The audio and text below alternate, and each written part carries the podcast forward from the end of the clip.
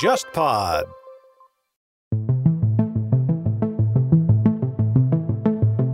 本的学校教室也经常会有一些被爆出来的一些问题的。举个很简单的例子，就前两天我看的是一个日本非常有名的一个 YouTuber，他是天然卷发，但有个老师呢，就是说你为什么烫头发？你是捋直，那只能去强行的到理发院把那个弄直嘛。天然卷的话，如果把它捋直的话，头发会显得比较稀疏嘛，对吧？然后他就说，哎，你为什么去做那种造型？改回来，就是有点刻意的去搞你嘛。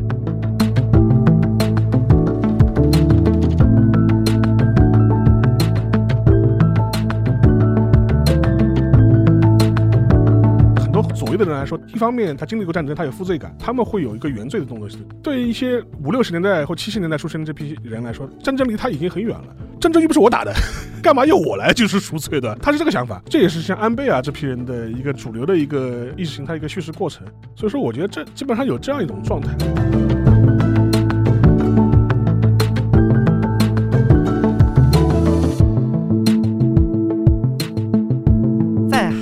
确实一直以来存在着一个传统，就是法曹记者团，因为它是个非常特殊的记者团，就是你要加入他们这个记者团是要记者团全体投票的。有些检察官就会利用这个法曹记者团这种特性，来去给这些法曹记者团内去报一些料，而甚至是利用这些法曹记者团去发表一些检察院想说的一些话，但又不好检察自己说的话，这个在韩国是存在的。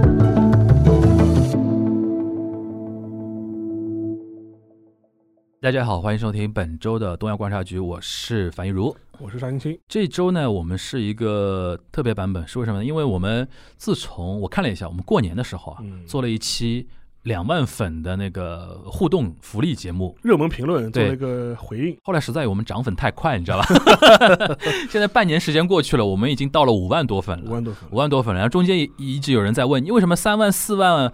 就是说没有做那个互动啊、读热评啊什么的，就是那这不就来了嘛，对吧？对对，今天这一期我们是这样的，是因为编排的一个关系啊，然后是我跟沙老师，然后我跟全小新会有两个单独的一个板块，然后合在一起的一期节目，主要解决一个什么问题呢？就是我们呃向一些群友征集了一些问题，然后有的是针对日本问的，有的针对韩国问的，有的针对日韩一起问的，然后因为我们那个目前还是两个人录嘛，嗯对？所所以说我们可能两期并在一期里面剪。在一起，剪在一起，然后成为一期特别的节目，作为一个统一的回复。然后今天这一次的一个投稿呢是非常特殊啊，因为我全面的，因为我们那个听友群比较少嘛，嗯我就全面的让大家开放提问。现在我们因为听友群比较多，你知道，这次我比较骚操作，这次我开放第五群的人提问，就每次每次换不同的的群，换不同的群，然后因为利第五对雨露均沾，对 然后大家都写了很多那个长作文啊，小小作文拉拉过来，然后那个我看还数量还蛮多的，然后可以有一些比较集中问的一些问题，我们可以精选一下，嗯。跟大家做一个统一的一个回复，好吧？反正别的群的听友大家别着急，下一次再做互动就轮到你们群了，对对对对对，因为现在实在群比较多啊。呃，我们那我进入那个今天的一个问题啊，嗯，呃，我也没有每个人都确认过，大家愿不愿意读那个什么微信的 ID 账号啊什么的，反正我就只念他投稿的内容，我们就不念他的一个嗯 ID 了啊。所以说你自己的问的问题你也知道，对对对，因为听到的话，已经知道了。反正我先把问题念一下。呃，第一个问题，他说：“樊主播好，我想提一个问题。我是一个程序员，一段时间以来，我觉得不喜欢国内的环境，想去日本工作一段时间。”（括号短则几年，长则长期定居。）我列出来的去日本工作的好处：一，毕竟是发达国家，收入不会太差；第二，自然环境比国内好；三，文化环境比国内好。啊，到这边我强调一下，这是他的一家之言啊，不是说我们同意啊。第四，如果有了小孩儿，在国内我不敢把孩子交给学校，因为以我的能力，应该无力把孩子送进好的小学。但是，一般小学以我的经验，教师素质，嗯，那种的，然后等等。总之，我认为学校最应该教孩子的不是做题，而是做人。但是国内的学校，我是看不到希望。他他他个人，因为他个人投稿还是讲话比较比较敢讲的啊。然后继续他的问题啊，日本学校在这方面是否他的提问来了？就日本学校在这方面是否比较先进？这是他的问题。嗯，然后他又列了去日本工作的坏处啊。第一条，据我所知，日本的 IT 技术远落后于中国，在日本工作一段时间，技术会远远落后于在国内发展的同行。第二，日本人是否容易接受一个外国人？是否有排外的倾向？坦白讲，我在国内平时接触的人比较少，比较沉迷在自己的世界。换一个国家，是否会变得更加孤独？所以我的问题是我上上边列举的好处和坏处，请主播以自身的经历帮忙判断一下是否符合实际。嗯。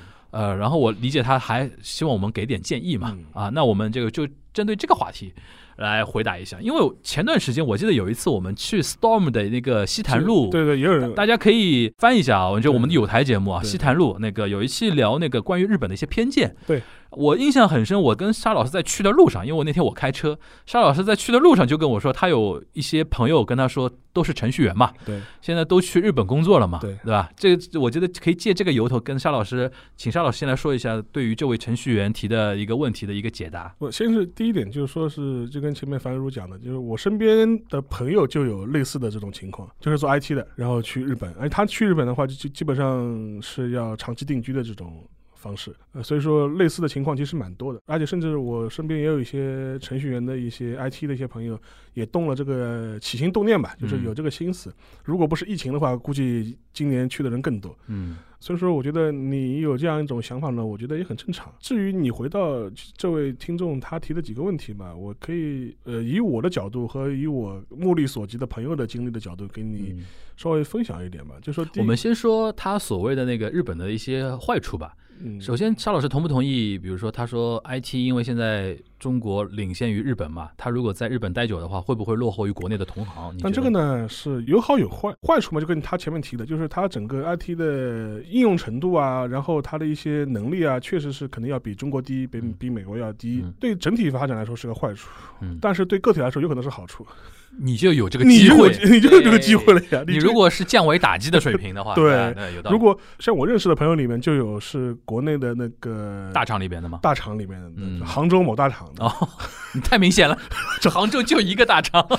杭州某大厂嗯工作过的，嗯，OK，但是他可能会觉得压力比较大，然后企业嗯企业卷了而且企业文化他也不是很喜欢。啊。然后就去日本某个 IT 公司去工作了。但是从这个角度来说的话，我觉得有可能对你来说是反而是优势，因为你在国内的这种恶劣的职场环境中被摩擦过的，嗯，然后你去日本之后，可能你就会觉得，哎，这点事情的话，你们都搞不定的，我来帮你们搞定，都不是就是分分钟的事情。对对，有可能在日本的企业里面，他们可能要做个什么十天半个月，你去了之后，什么两天就做完了，对对对，这种可能性也是有的。对但是因为我不知道他具体的一个就是他专业的情况，嗯这个高低的情况了。嗯如果你专业能力有一定专业能力的话，呃，说说实话，你可能反而是成为你的竞争优势，这是第一点。然后这一点的话，也跟你的，呃如果你要去，无论你是想去工作个几年，还是长期定定居，都有直接影响。因为现在日本的话，它是基本上是非常欢迎 IT 的人才去日本工作的。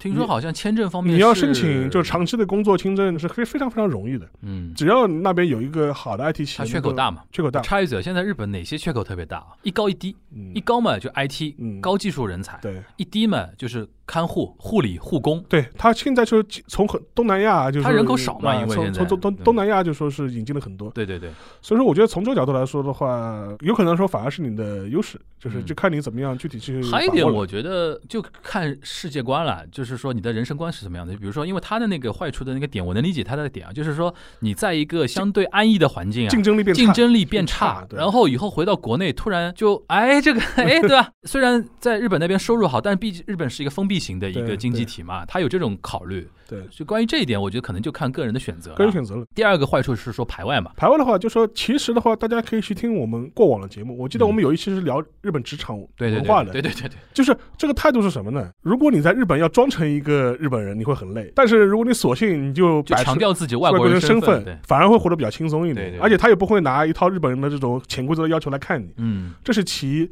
第二点的话，可能也跟你去选择去的企业和公司有关系。嗯。如果你选择一家传统的日本企业，嗯。我举个例子，可能是日本的像通信运营商这种企业的话，嗯那你呃可能不是很舒服的。嗯就嗯。但是如果你选择一个有外资背景的，呃，像谷歌啊、或微软啊这种跨国性的日本、跨国性的，这对 Twitter 啊，这种这种，甚至抖音，对对？华裔企业、华系企业，这嗯就是你找个有国际背景的企业，在日本的分公司对去工作，我相对来说，你可能环境会好很多。对，或者还有一家公司蛮蛮适合他的，乐天对 Rakuten 那个老总他已经推行那个社内英语化了语化？他还是蛮那个 global。所以说，我觉得你去这种企业相对来说会好一点，对会好一点。你就你千万不要去一家传统的日本的这种传统企业，你去一个日本传统企业做 IT，哇，那可能还有一点，我觉得这一点倒是值得从他的一个疑问展开来聊，嗯因为前两天我正好跟一个老外在聊天，他是说他很喜欢上海，但是他会觉得说上上海就是一个城市。如果真的很喜欢中国的老外的话，不会选择待在上海。他如果是一个国际化的人才，他可以是 London，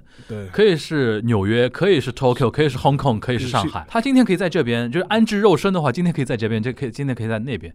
这里面回到他那个问题啊，就是说，如果你去日本，你是高度对日本这个国家的一些文化和它的社会是认同的话，嗯，你可能真的需要融入它会比较好。对，因为沙老师刚才那个说法呢，你强调自己的老外的身份呢，其实因为东京是有一个国际化都市的那一面的。你如果强调自己是老外，你可以在东京活得也很舒服，对。因为那有一堆老外，对，大家都是那种国际化人才嘛，对。对吧？你在东京讲英文都活得下去的，对，而且有一个自己的圈子啊什么的。对。但问题就是说，你对日本的一个认同感，你到底是不是要，比如说他已经提到说他甚至想定居啊什么的，呃，这就是后面的话题了，嗯。就是说是因为他讲到，就是说工作几年嗯。或者定居，甚至在日本养育自己的孩子，组建家庭。对，呃，我个人建议呢，就是说，因为我不知道这位朋友他之前的经历是什么，他有没有在国外长期工作生活的这种经历，他只是自己在那想。嗯如果他有的话，当然会有判断了。第一个是他有没有在国外长期工作生活过的经历，嗯第二个他在日本有没有长期工作过的嗯经历，这都不一样。所以说我个人建议，如果是他对日本的呃了解还是基于比如说比较间接的，他自己没有主观上没有在日本很长期的待过的话，嗯我个人建议你可以先去工作过几年，嗯，然后再做判断你要不要对定居对。对对，如果你要定居的，甚至想在日本，比方说呃养育孩子啊、嗯家庭啊，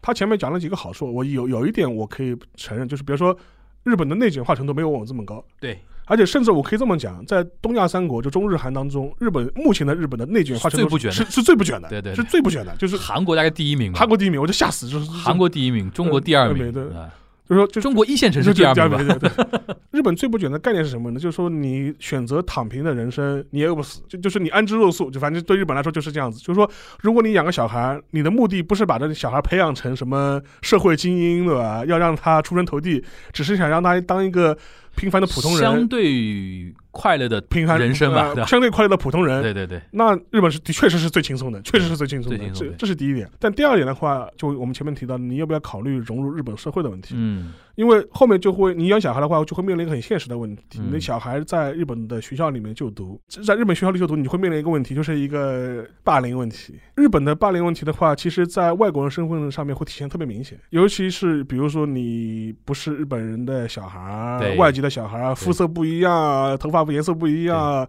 国籍不一样，甚至你的名字不一样，你名字不一样。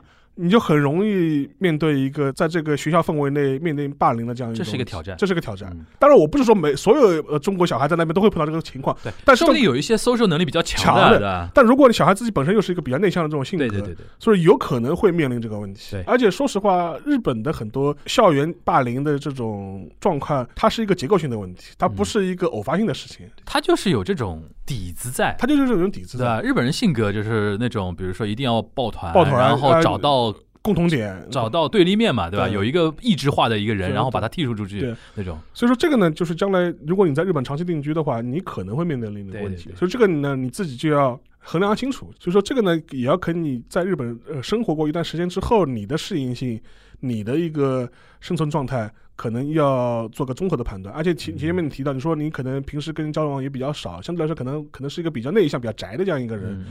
你在东京这样的城市或者东京这样的城市生活的话，就有利有弊。嗯就是利的方面的话，东京你就开玩笑，就是说你在东京你可以一个礼拜不跟人讲话，照样过日子。对的，但是坏处就是说是人和人之间那种割裂感对和这种孤立感会非常强。孤独死嘛，孤独死那种日本那种孤独死，很过了很多天，闻到味道才发觉隔壁死了个人。对对的，这种情况会特别明显。所以说嗯这个呢，可能你也要做一个衡量了。嗯，尤其是你作为一个外国人在东京的话，如果你没有一个比较好的一个朋友圈，嗯或者是有一个互相支持的一个社交的圈，嗯时间长了还是会有问题的。所以说，我觉得这个可能是你要综合评价和衡量的吧。嗯所以说，我就从日本角度来说，如果你有机会的话，你你可以先去日本待个一两年，嗯判断一下嗯，这个地方说到底适不适合你，对 还有是不是会遇到你一些你之前之前你没有考虑过、碰到过的、预想过的一些问题的。对。讲到学校，因为它里边讲那个中国学校可能问题比较严重，我觉得是基于一些比如说升学体制这这个问题，对吧？这是一个。然后他提到教师的素质啊什么的，我这边我就觉得说，你可能还是要注意一点，就是不要因为距离产生美。对，日本学校有日本学校的问题。问题刚才那个校园霸凌是沙老师提到一个，还有一个，其实日本的学校教师也经常会有一些被爆出来的一些问题的。不靠谱的事情。对我举个很简单的例子，就前两天我看的一个是一个日本非常有名的一个 YouTuber，嗯他在自己的有一次节目里面讲到，他在高中、初高中的时候有一次被老师怎么搞呢？就是他是天吧，就是天嗯。天然卷发，但有个老师呢，就是说是体育老师，好像。烫发，就说你为什么烫头发？你是捋直。对。然后他跟他的家长怎么跟老师解释释，他都不不不接受吃这套，一定那只能去强行的到嗯理发院把那个弄直嘛。对，弄直之后，他又说：“哎，你怎么？因为他那经过那个，我不是很懂那里面的原理啊。就是天然卷的话，如果把它捋直的话，当时的那种技术可能会造成头发会显得比较稀疏嘛，嗯对吧？然后他就说：哎，你为什么去做那种造型？嗯，呃，改回来，就是有点刻意的去恶心你，嗯搞你嘛，就故意搞你嘛。然后那个 YouTuber 就把自己童年的时候这个记忆一说，说了之后呢，那个学校的现在的学生是可能有的他的一些粉丝看到这段视频之后，去问自己学校那个人说我们学校有这个这个这个事情，然后学校还提抗议，就给那个 YouTuber 说你必须删除啊，然后怎么怎么样，他就火大了，他就说我说的是自己童年真实经历啊，而且当事人那个老师也没提抗议，你学校提什么抗议？我又不是针对你这个学校的，我是针对那个老师嘛。然后那个事情就让我特别有印象，就是说其实学校老师的问题，并不是说中国老师就一定怎么样，日本老师一定怎么样。对对，老师本来就有一个什么问题呢？就他们接触社会，其实并没有一些成年普通的，就是萨拉利芒啊，就是员工多，他们接触的社会是比较单纯的那种权力结构，就学生、老师、学生、老师，对。对吧？而且尤其在一些公立学校，它基本接近于公务员的那种待遇，没有那种就是社会的那种公公司的那种阶层的那种感觉，他待人接物可能会跟社会上的一些人是他不太一样的。但是有的问题呢，就是说你你成长了，到了社会之后，你会感觉到哦，当年老师可能有点过于奇怪了，或者怎么怎么样了，但是。学生是不知道的。说那么大一个故事是为了什什么意思呢？就是说中国和日本学校都有各自的问题对，不然你说日剧里边不会出现什么女王的教室啊，对吧？什么那个告白告白啊啊这种学籍崩坏的问题，在日本也是几十年了。对对吧？所以说，我觉得在在这一点不要过于的理想化，对吧？大家都有各自的一个问题。你是不是赢，只有你自己去了才知道。对，我觉得总体上来讲的话，针对他这个程序员的身份的话，我觉得你可以先去日本工作一段时间，因为你你，如果你是一个平均值以上的程序员，你要在日本找到工作，我觉得不难。就是这个事情你是可以去实践的，你是可以去实践的。因为我不清楚他的年龄多少。对比如说你刚刚才二十出头的话，可以去日本工作一段时间，试试看吧。因为你也不急着着急结婚生子嘛。对啊，然后到结婚生子那个时间节点，你可以判断一下，根据你在日本待了这段时间的一种感感受，感受你，觉得是不是？比如说，你甚至还可能面临一个，你是不是要娶一个日本太太，对，对吧？是不是你觉得要跟一个日本人还找还找中国人，对生活在一起？然后呢，你觉得你的孩子是不是适应日日本这种环境，嗯或者说你觉得想不想有一个在日本这样环境成长起来的孩子？对，这个是要待过才知道，对对对不不能说只看根据一些间接的一些资讯，对吧？和对自己的一种主观的一个想象，然后做做这种那么重要的一个决定对啊啊，这是一个问题。我觉得我们还是回答的蛮蛮全面了啊。对，人生相谈，呃，第二条问题啊，他说：“樊老师好，想提问樊老师和沙老师，因为最近偶然看了一些冲绳的历史，觉得冲绳原住民一直处在这种斗争状态，特别值得被讨论。他们也想将美军的基地给赶出去，但是由于当地的这种基地经济，加上也会顾虑到他们还是不会彻底离开东亚地区，就这么一直僵持的状态，现在还会这样持呃还会继续持续下去吗？冲绳当下在往哪个方向努力来发展新经济的增长方式呢？也许是观光旅游吗？之类的，呃因为其实之前听杯弓蛇影有一期也在介绍冲绳的泡盛酒阿瓦莫利啊，就觉得他们也在努力的为自己做一些努力。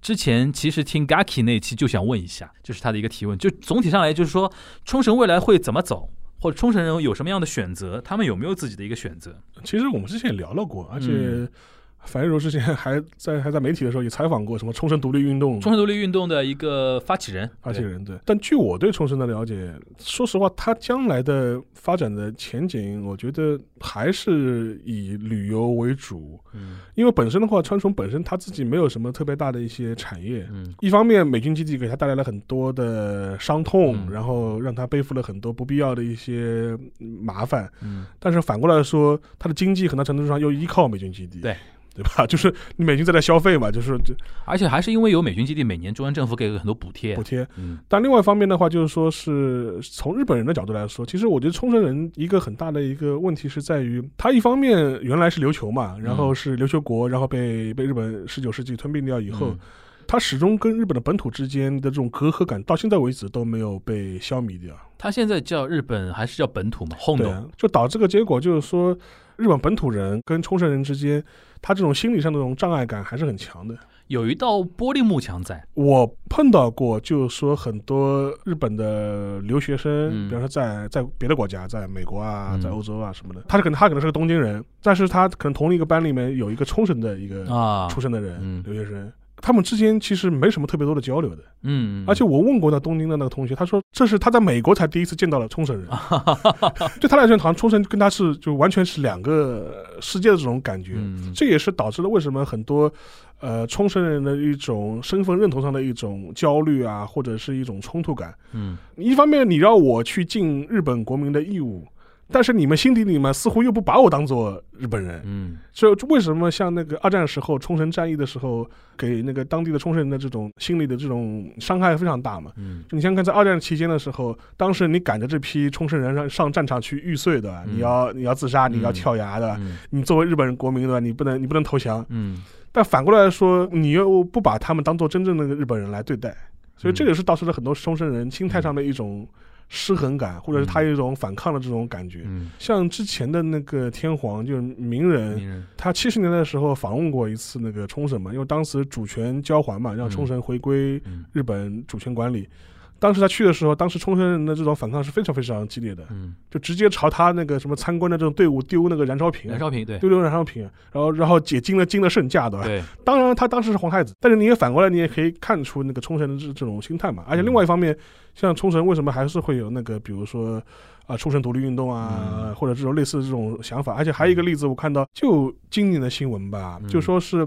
因为冲绳的文化传统有的时候跟本土确实不太一样，因为它嗯琉球国的话受儒家文化圈的影响更严重一点。它比如说它当地有有自己的孔庙，嗯。去去年底今年初的新闻是说把孔庙那个国家补助给移除掉了。嗯。大概意思就是说，是它作为一个宗教设施，它不应该享受那个那国家的那个补贴啊，嗯。因为政教分基于政教分离原则嘛。嗯。但冲绳人不干，冲绳本身是他觉得我这个东西是属于我。，identity 嘛，是我传统文化一部分，对对对这这不是个宗教问题，这是这是这是我给他补贴是作为那个，比方说什么传统保护传统的文化或者是什么历史历史建筑啊，嗯。结果你给我来一个说啥是什么政教政教分离，他不能给那个宗教场合钱，嗯。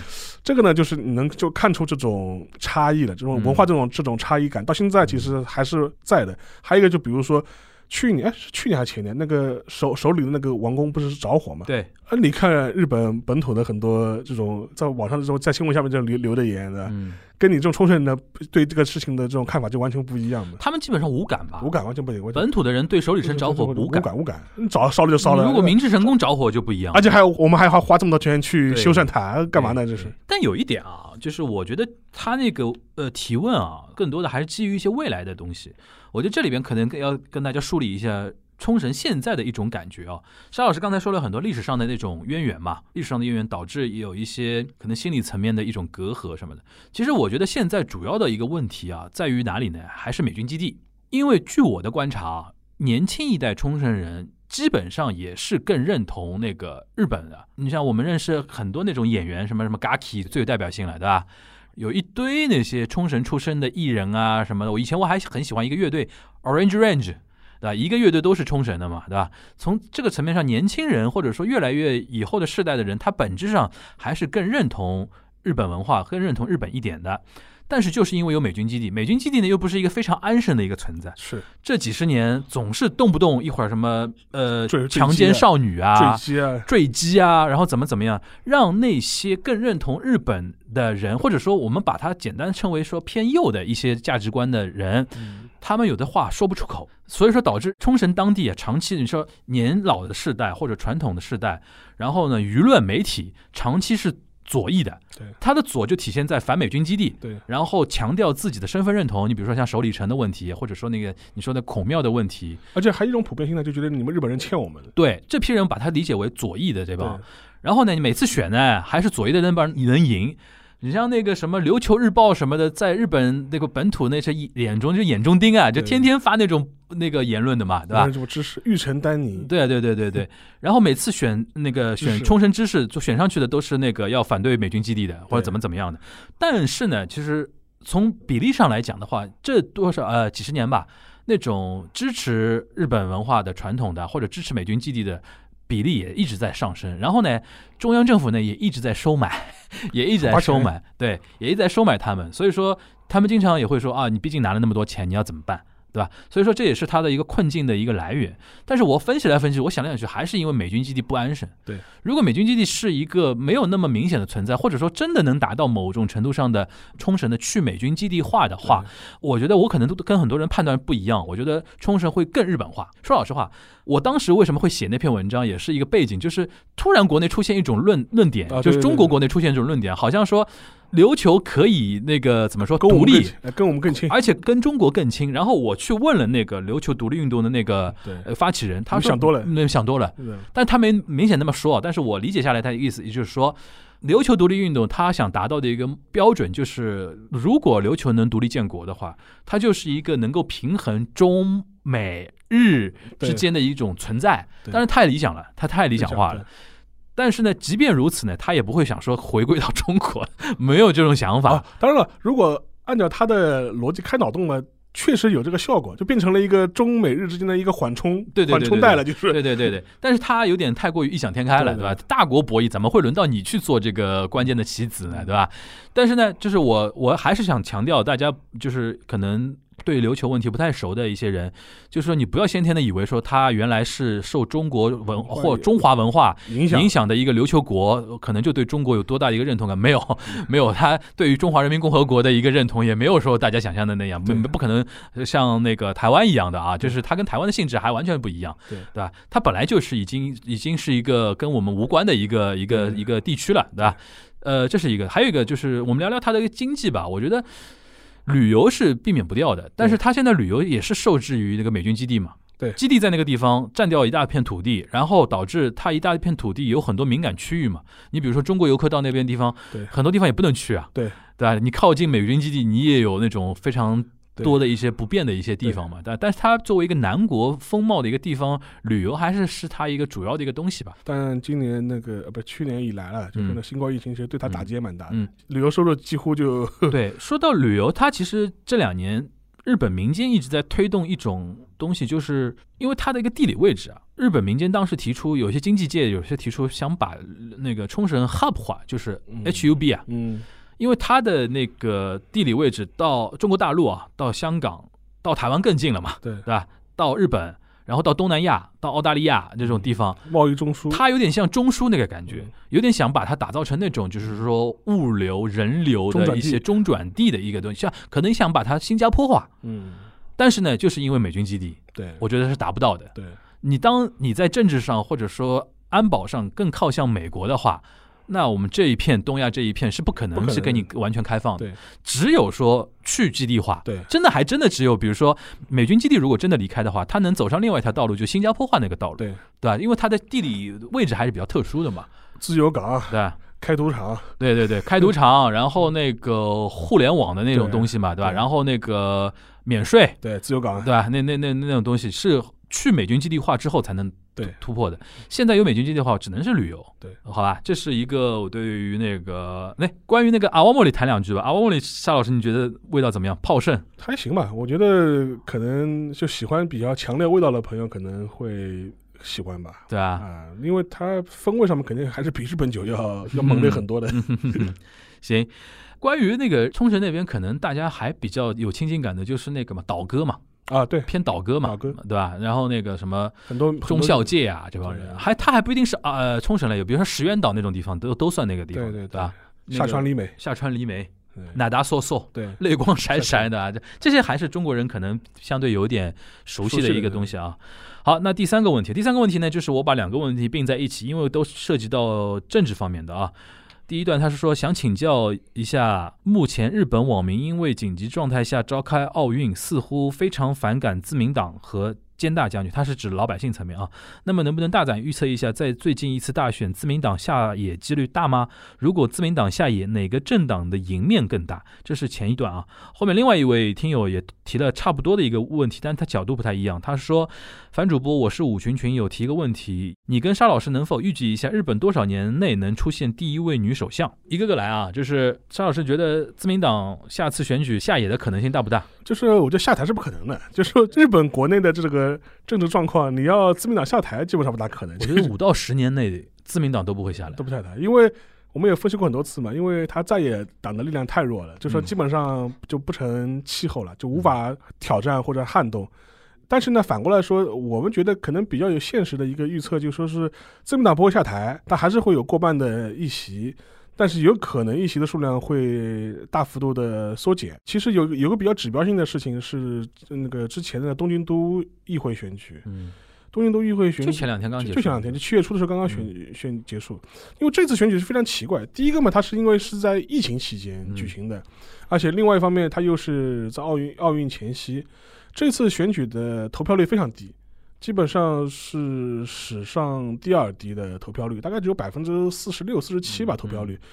对自民党来说，一方面来说，他拿回了都议会的第一大党的那个位置，但是得获得席位的数量远远比他预想的要低。嗯呃，因为之前那个东京都的选举是那个小池支持小池的那个什么呃都民都民第一党，都民第一党，他然后他是上一届那个东京都议会的最大党，但是问题是这一次选举呢，就很明显，小池百合子本人刻意的跟这个党的选举保持了一定的距离。他都住院了。他先是六月底的时候就开始说，因为长期劳累，对吧？嗯等于是要静养了，嗯大概将近十天左右的时间，就基本上没有参与助选活动。但有人解读是说，他为了避免跟同名 Fast 在选举期间产生过多的连呃连接，接对吧。所以，所以，所以他基本上是刻意保持了一个距离其。实这个党啊，我觉得可以多提两嘴啊。对就是前一次都议会选举的时候，他是之前突然提出组建这个党，对，对吧？然后呢，在那个东京都的议会里面大胜，大胜就是之前一直是自民党是多数的嘛。对然后他突然出现一个新党，然后把那个自民党赶下戏赶下来了。对然后呢，这个党呢，其实呃，他当时组的时候意气风发，对但是后面呢，又要跟其实跟现在的日本的国政的那个局面也有点关系。他当跟那个呃那个叫什么民主党民，主党、民主当时已经名字改掉了吧？好像叫那个呃民进党，国民党还是民进党忘了。对吧？其实有一堆就是说在野党，然后是非自民党的在野党。对当时因为都议会选举都民第一党大胜，导致小池百合子当时声量很高，对然后那帮民主党原民主党的那帮人暗通款曲，跟小池百合子商量搞一个整合一个最大的一个在野党出来。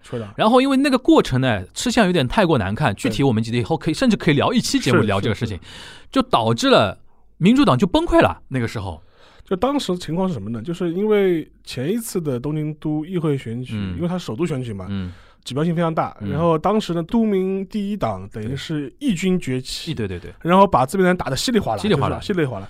所以说，当年在二零一七年这个时间点的时候，当时甚至有人就预期过女首相了嘛？小池百合子是不是有可能问鼎首相府？对的，对的。然后当时是他政治声量最高最高的的时候，就然后这当然。后来的话，他跟自民就是在野党之间的勾连呢，反正就是撕的也很难看，反正非常难看非常难看。所以说，在后一次的那个就是国会选举的时候，就是反而就没有没有成功嘛。那一次就是说他跟那个勾连呢，就是主要的罪魁祸首呢，一个是他，一个是前原真诚司。前原诚司因为手底下有一批民主党的一批人嘛，这帮人在跟小池百合子谈整合。对然后呢，民主党内呢有一帮觉得陈彦诚司太过激进、瞎搞的一帮人呢，就是以枝野信男为首的那帮人，左靠左的靠左的，他们就跟民主党分裂了，对。然后导致呢谁都没讨得好。对。然后那个小池百合子本来想靠那一次的那个国政选举，在那个国会里边对。取得一个非常大的一个声势当甚至当首相嘛。对。后来导致他这个事情也没做好，对，然后分出来的枝野新男反反而成为了第一大在野党，但是呢数量也不够，数量不够，然后是两败俱伤两。败俱伤。反而是自民党还是坐收渔翁之利，你们这而且当帮人搞吧，而且当时安倍的那个提前选举的时机点抓得非常好，对非常稳，就就知道你们在撕的最厉害的时候，我突然宣突宣宣布他们自己脚步都乱掉了。对，所以说这个呢，就是就是安倍今。年非常有值得聊的，所以说反过来就看了，就安倍就是虽然一方面可能很多人评价他能力一般啊什么，嗯但至少他抓每次他小技术可以，他每次抓解散的时机点都非抓的非常到位，就非常会选举非常的一个人，非常会选举的非。常会选举的一个人。讲回这一次选举的话，所以说这一次为什么大家也会把那个今年的的东京的选举作为一个指标性的一个来，就是国政选举的前哨战来看嘛。嗯这一次的话，小石百合子本身的话，他对自己政治前景的预期呢，说实话，呃，想法比较多，嗯，所以他这一次主动跟自己呃创造了这个什么都民 First 党保持距离。对，他虽然还是担任总顾问，对，偶尔去了几场那个助选，但很数量很少。对。同时的话，就是说他跟自民党的关系又显得特别特别暧昧。是有人传出嘛，他可能又要回到自民党，对，像那个二阶俊博就公就公开宣布，就是说他说欢迎小石小石白和子将来参与国政，啊，这个态度很暧昧，所以他某种程度上在这一次选举当中的话，他跟自民党的关系就变得非常的暧昧，嗯，双方估计还在还在进入讨价还价的这种阶段，所以说在有这个背景的话，他就不太方便。呃，非常用力的支持一个对。我 我就是都明 First 党，对，因为直接跟那个自自民党民党在都议会里边抢夺第一党的这地位的嘛，对啊。但是即便是这样子，虽然自民党拿到了三十三席，嗯成为了所谓的呃第一大党第一党，但没过半，都议会的第一大党，但是自民党加上他的政治盟友公民党没过半，都没过半，对对对，这个其实是很有指标性的一个事情。以以色列化了，对对对对，这个很有指标性的事情，嗯。就说是多民第一党变少了，嗯，但是呢也没有崩，也没有崩，嗯基本上也还是在二十八席左左右这样一个位置。呃，然后与此同时，立宪民主党和共产党的席位是这样的，就略有增加，简单讲好了，就都民第一党少掉的那些席位被均匀的回到了了自民党立宪民民主主党党跟共产党上面党上去对对对所以这个就非常尴尬了。对对对，而且实际上面这一次的那个自民党获得的席位数是二战以来的第二少。对，所以说从选举角度来说，谁都没赢吧？宣宣传，你肯自民党肯定不不能说我赢了这是个都议会选举。所以说这次之后，那个你看菅义伟的表态啊，或者是二阶俊博的表态啊，都是说谦虚接受东京都都民的就说是那个审判，对吧？嗯就说对这个结果谦虚接受。对对对，很多政治分析家也在说，这可能也是在给秋天的国政选举敲响警钟了。嗯，现就目前这个这个情况，你想想看，小石百合子基本上没有任何用力的参与浮选，嗯。和用力的去推这个选举，嗯。都选出了这么一个结果。嗯。而且你要这样想，就说是在选举投票率低的情况下，一般来说是对自民党有利。有利的，对，你选举投票率越低，对自民党来说，按道理来说应该是最有利。因为年纪大的人都是偏向偏向自民党的对偏向自民党，但是年纪大的人的，投票率高，投票率高，年轻人一般就不太会去投票。而且他有有可能他宁愿选这次可能是因为新冠，年纪大的人也不敢去投票。所以说就导致个这个，他说投票率这么低，结果自民党的投票率还是嗯。不尽人意。对，就敲响警钟了。就是说，嗯你秋天那个国政选举的话，其实危险性还是很大的。而且这一次你看。奥运的反复啊，有关客无关客啊，最近嗯前面我们之前聊过的，他的一些隔聊的什么禁酒令的失言啊，嗯，反弹是非常强烈的。所以说，我们还是我们，我觉得我还是维持这个判断，我觉得秋天选举肯定不会下台，但是甚至都不会丢掉第一大党的啊，这是肯定不会对超过半的，肯定不会过半，但是席位数肯定会比前两次要大大低很多，少一点吧，少很多。另外一个的话，就是说，你看这一次的那个在野党，尤其是以立宪民立宪民主党为主，嗯，就已经开始了为选举投入准备了。就嗯就对他们来说，他说今年本期国会到期的之日就是选举开始之时。嗯就我不等你什么时候宣布解散国会了，老子就已经开始就说是开始复选了嗯。我前一阵看到是那个谁，枝野信呢还跑到村山富士的宅子上去请安，哇塞，他说我要从九州，因为他那个村山富士在住在九州那边嘛。啊，佐贺好像我记得是佐贺那边，他就是说开始全国访贫问苦，对吧？就了解民众心声，然后全国行脚全国行脚的，啊，就人家已经已经开始打选战了，已经打选战了。嗯说老实话，那我们回到那个女首相这个话题啊，你觉得现在我们来看的话，如果出女首相，你觉得谁比较有可能性？小池是你觉得说最有可能性的吗？就最近那个我们都知道，日本很有名的女女明星，我我也蛮喜欢的，中谷美纪，嗯，有很有个性的一个啊，你要推日剧了对吧？女星嗯，和田中圭演了一个电影，名字我忘了。大致的背景就是讲女首相，中国美纪就是演日本第一个女首相，嗯然后田中圭演首相的这是一个虚构的故事啊，虚构的故事，总理的丈夫。嗯所以这是拍了一个好像最新马上就要上映的一个日本电影。嗯，但是反过来说，如果在现实层面上来说，你说什么时候能出现女首相，我觉得还是挺漫长的。短期内我觉得看不到特别大的这种可能性。如果你把现在目前的人选来掰的话，其实说实话，当时的小池百合子确实是可能是离这个可能性最近的一个人。目前我觉得也是。但是小池的问题是什么呢？小池的问题是很容易被人贴上这种。女帝啊，然后野心啊，嗯就是这种标签。但说实话，我觉得客观来说，的确是有很多因为她的女性身份而被贴上去的东西。而且日本有一点啊，大家真的要考虑到，就是可能很多有有些女生听众可能觉得不是哦，嗯日本人很奇怪哦，就是说厌女情节啊，女的比男的还厉害。啊、是那个骂小吃百合子骂的最狠的，反而是一堆女性。对，是的。觉得你野女性就应该怎么怎么样，啊你不要野心那么勃勃那种感觉，对吧？然后而且好像他自己家庭也不是说那种，他单身吧？单身单身，他单身吧？他他好像结过一次婚，然后离婚。我我印象中，因为他的家庭也不是非常圆满的那种他形象他。他是年轻的时候结过一次婚，很很很很早就离婚了。但这种事情呢，反而日本的男性政治家、政客不太愿意挂在嘴上说的，对反而是一些比如说评论员啊，或者是女主播或者社会名流，经常会用这个东西去说啊，我们这位都知是非常怎么怎么样。就有的时候你会比较震惊，你知道吧？我觉得反过来是这样想的嗯：如果你把小池的很多作风贴在一个男性的政治家身上，一点问题一点问题都没有，一点问题都没有。就是我根本我有男人野心勃勃是好事嘛，好事嘛，我雄心壮志嘛，就就就说我进取心强，有有上进心，有上进。但是因为她是个女的，就是因为她是女的。当然，小池百合子有她小池百合子自己作为政治人物的短板，这是另外一回事情。就是，但是反过来说，她的很多作为，说实话，呃，也的确是我觉得。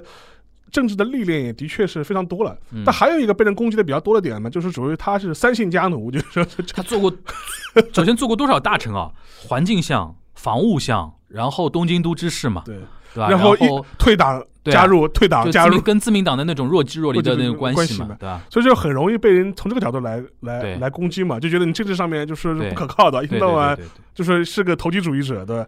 因为现在因为有新冠这个事情啊，出现了很多不确定性，就主要刚才沙老师说的，连投票率低的情况下，自民党都没选好，对所以说新冠在不结束的情况下，到底会对选选举产生什么样的影响？在这种影响下，小池百合子能多大是体现自己的声量？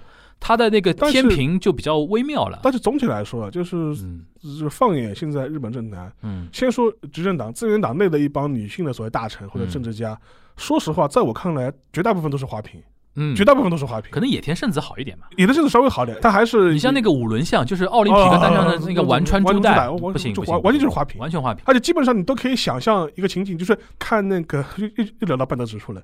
你看到半泽直树第二集 那个女女大臣女，大臣，对对对对，就是很典型、很典型的，就就是非常典型的就自民党的花瓶。后面的干事长手里部的一个白手套，白手套，对吧？漂漂亮亮的啊，形象很好，对对，讨国民喜欢，对是就属于这种但是呢，你碰到什么事呢，都要向干事长去报告报。告的。干事长稍微嗯一下，吓得腿都软了，对吧？就这个样子，我觉得他的形象，我觉得在日本自民党内可以映射到很多人比比皆是，对对对比比真的是比比皆是，映射到很多人身上。反而是像民主党联访这种，反而好 好，反而好一点。对，对但联访他不可，能当他不可能当总理，他不 对他当不了总理的，不可能当他当不了总理。他因为当时民主党政权的时候，口碑也不太好。好。然后，但是反过来说，所以说我觉得你从这个角度来说，反倒是有小池这样的政治家、政治人物，嗯，我觉得才有底气，或者是有这个资本去说我能够去当总理，因为他有自己的政治力量。，他有他自己的对决断力，你想，他没怎么选都明 first，还是二十多席，，对。说明他还是有点能量的。嗯而且他现在因为东京都，其实也还是因为东京都资源太多，太多了，他还是有手里边还是很多牌可以打的。对，所以说我觉得从这个角度来说，我觉得如果将来有可能有女首相的话，嗯我倒是反过来是希望是让小池这样的人去做嗯做做看，我觉得。我觉得说不定带来一些改变或者怎么样，但总体来说，我觉得可能性比较低。我甚至可以预测一下，嗯后面他，我觉得小池现在在动一个什么脑筋啊？嗯，他这样找平台、找舞台、找机会嘛。对，最大的一个机会就是跟奥运有关的，就奥运结束之后，这个钱，怎么付？因为现在这个谁买单？窟窿很大了，谁买单？到底是东京都负担还是中央政府负担中央政府负，担有撕逼的可能性。呃，肯定会撕。那种撕的时候啊，我觉得小池百合子机会就来了。了。对吧？这个很好看的。而且你看，就日本现在的政坛上的一些女性政治家，就除了在野党之外啊，小石 自从新冠之后，她的一个舞台感啊，嗯就马上出来，天天自己就说是举个牌子啊，正在那讲啊，就是哦说而且还有一个，那个我们珍珍不是养了对呃双胞胎嘛，还是龙凤胎，龙凤胎，对，这个是属于东京都的一个事情，对的，对吧？是，所以说他还是有很多牌可以打的。对对对，行，我觉得反正结论就是呢，自民党不会下台。然后女首相呢，大家嗯我觉得期待虽然不高吧，但是可以期待一下小池百合子日后的一个政治的一个动作。动作，对吧而且我觉得她也不会甘于，就是她绝对不会甘于寂寂寞的。这个这位女性还是非常有野心的啊但是这个野心呢，怎是么说呢？我我们是从正面角度上对对对对对，我是觉得政治家没有政治野心，你你你还搞个屁啊！你还当成政治家，对啊，行，那我们呃差不多到最后一个问题了。最后一个问题呢，就是蛮长的。呃，他说：“各位主播们，我的问题是因为一个知乎的问答引出来的，关于当代日本人是否还反战。从文艺作品上来看，早一代的，比如哆啦 A 梦，有很明显的直面历史、讽刺战争、反战的内容，而最近的日本电影、漫画都开始变得暧昧，出现了比如《进击的巨人》《永远的零》这种似乎反战又似乎反战败的争议作品。反观德国人反战，则是比较一以贯之。呃，如果说程度的话，德国人在战败初期还在同情纳粹，现在随着德国在欧洲重建地位，反思的越来越深刻。而日本人记吃不记打吗？这种观察是否符合是符合事实的吗？如果是的话，是什么原因导致日本和德国如此不一样？谢谢，希望被抽到。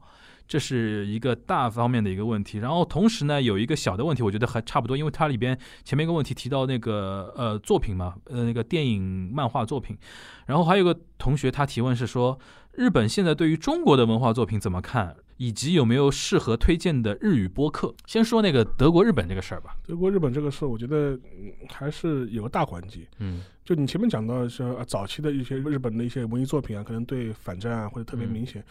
我觉得是要看，就基本上是在九十年代以前，嗯日本的文艺界基本上还是一个主流的左翼的叙事为主导的。对，九十年代以后的话，其实有个很大的原因是所谓的历历史修正主义开始又轻了嘛。成渣泛起嘛，嗯然后就说是日本国内呢，就是开始出现了一种新的一种认识形态。但是话又说回来啊，就是说，其实上对战争的记忆的一些认知，其实即便是在五十年代、六十年代、七十年代，也是有一套右翼的一套叙事方式只不过有些东西我们看的不是特别多，你不是很熟悉罢了。对我举个例子，就是现在会在那个 B 站上被传成梗嘛，就是《二海军》是吧？你很有精神的，嗯 讲那个《二海军》这部片子，嗯其实也是拍于六十年代末的。嗯这个片子就是所谓军国主义青春片，就是就是回忆当年江天岛的日本帝国海军的军人嗯如何奋斗，如何从一个农村青年把自己蜕变淬炼成一个帝国的海军军人，嗯，就是拍这么一个东西。而且你像那个三岛由纪夫啊、石原慎太郎啊，呃对啊，他们文学作品层出不穷的层出。不穷的。所以从这个角度来说，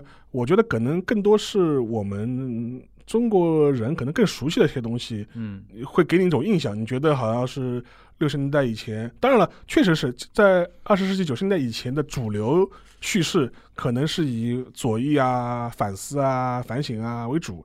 但是另外一个支流的比较右翼的一套叙事方式和记忆方式始终是存在的，嗯呃，只不过是到九十年代以后，这个这些人的声量变得更大了而已。嗯而且还有一个原因是什么呢？我觉得跟日本的整个一个社会代际结构是有关系的。嗯九十年代一批主张日本正常化或重新认识日本，或者是一套比较右翼的一套史官的这批人，往往是战后出生的一批人。嗯，他们自己本身其实没有经历没有经历过战争，。对，换句话说什么呢？就是很多左右的人来说，他自己一方面他有负罪感，他经历过战争，他有负罪感。对。第二种的话，就是他自己亲身体验过战争的一些残酷性，残酷性。嗯，所以说，对他们来说，他们会有一个原罪的动作。我觉得各个国家都一样对，最好战的人都是没有经历过战争的人。。对一些五六十年代或七十年代出生这批人来说，战争离他已经很远了。对他有他就日本普遍会有一种什么心态呢？尤其是现在的很多日本人的心态，就是觉得战争又不是我打的，干嘛要我来就是赎罪的？我们想在自己生活的年代让日本成为一个正常国国家这是没有没有任何问题的，这他是这个，他是这他是是这个想法。对，所以说这也是像安倍啊这批人的一个主流的一个。他五四年出生的嘛，五四年出生，他是这是他主流的一个呃叙意识形态一个叙事过程。嗯所以说，我觉得这基本上有这样一种状态。另外一个的话，就是前面你举德国举例子嘛，因为中国人特别喜欢拿德国举例子嘛。嗯，那个一跪嘛，啊经常看到那个跪下来的，但是呢，我觉得有一个问题，德国情况呢，其实当然他对纳粹有他的反省的力度确实是非常大，他有嗯相关的法律啊，嗯怎么样？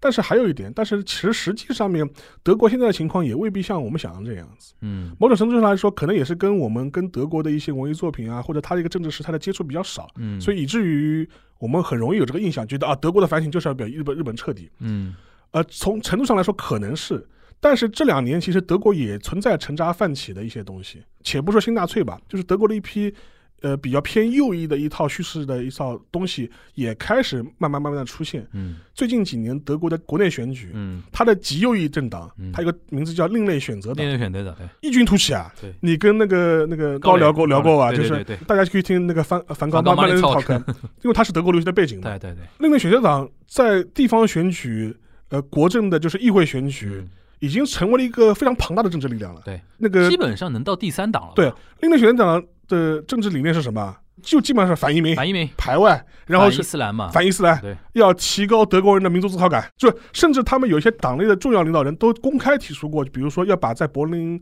市中心的一些犹太纪念碑移除掉。嗯他说这东西怎么能够作为一个东西保留在这还是反犹的还是就是，而且甚至二零一八年底的时候，甚至还发生过，就是说是基民盟在德国图廷根的一个州总理选举当中呢，就说是为了不让左派上台，嗯基民盟的在当地的党部跟嗯另类选择党合作，嗯拱了一个极右翼的人当州总理，嗯，目的就是不让左翼的人当总理。嗯这个事情在德国政坛引起轩然大波。嗯，就让让人想起，就是说三十年代初的时候，当时那帮 德国右派为了不让共产党上台，去跟希特勒合作，这个剧本有点熟悉啊。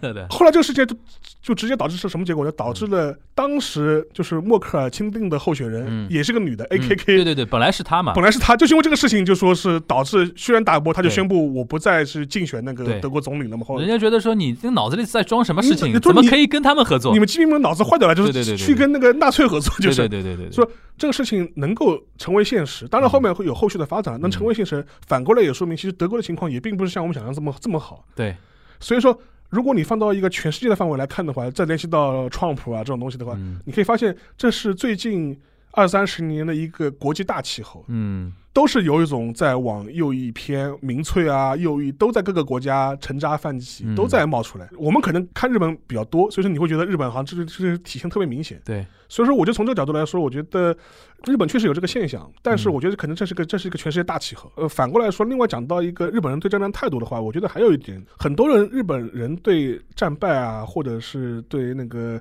和平的态度，我觉得他们有一种呃非常泛泛的和平主义。嗯，就是不要打仗。至于打仗谁对谁错，我不我不管，反正我就是不要打仗。右右派经常攻击左派，就黑 e b o g e 嘛 b o g e 是傻瓜的意思，对吧？他就是说有种和平天真主义，对他就觉得说只要是和平，什么都是对的。对的，这一点，我觉得我倒承认他们右派的这种说法，就是说他们没有理解一点，就是他们没有深层的思考一点，就是说为什么要日本要和平宪法？对当时是为什么来的？对时时间久了之后，大家好像就觉得和平是绝对价值嘛，这个其实也是片面的一个继承，对。对吧？这一点我觉得倒是的，另外，最后的话，可以推荐大家去找一本书来看《嗯漫长的战败》。呃，作者是应该是一个美籍的日本人，嗯叫桥本明子。嗯但这本书是用英文写的，嗯，中国有引进吗？有引进，啊有翻译，有翻译。然后是应该是前两年就出过了嗯。他就是讲分析日本人战后的那个战争记忆的这种几个模式和几嗯个类型，就左翼的，呃，比方说右翼的，然后和一个和就是他们是怎么样回忆战争的。嗯就基本上他是做了一个社会学的分析，然后嗯前个月吧，上个月。就是他们这个出版社找到我，就是他们这本书大概是二零一八年还一九年的时候出的，嗯最近要再版，啊就找我写个导读，嗯，就为新版的新版这本书写个导读。嗯所以我这本书，如果你想了解，就是说日本的，就是战后的一个对战争的一个态度问题的话，我觉得这本书你还是可以找来看一看的。嗯它就是从一个学术的角度来分析一下，就日本人当时日本人的各个政治的背景下面是怎么样去记忆战争的。行，那后面那一段就是说。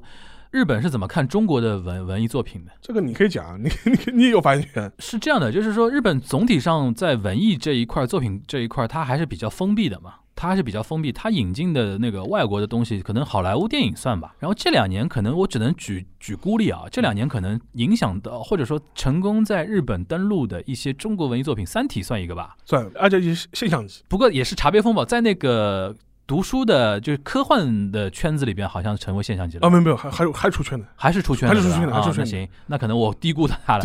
就《三体》算一个，然后最近这段时间，呃，比较近的话嘛，就是《唐人街探案三》，对，现在对于公映嘛，对。公映这个事情呢，其实这几年因为随着中国，你比如说像华人文化这些公司开始在全球布局嘛，因为你像原来万达非常声势非常强的时候，不是还掌握了很多一些国际上的一些发行公司嘛？当时他们也会在海外做一些中国电影的发行嘛，对吧？然后随着这些中国公司的涌现，这两年开始出现了一些中国电影的海外发行，包括了日本。但是这种纯中国电影的海外发行，呃，在我看来，在日本的话也是雷声大雨点小，或者说有些是只是说我发了这个动作就完成了，我在我向国内是有点交代了。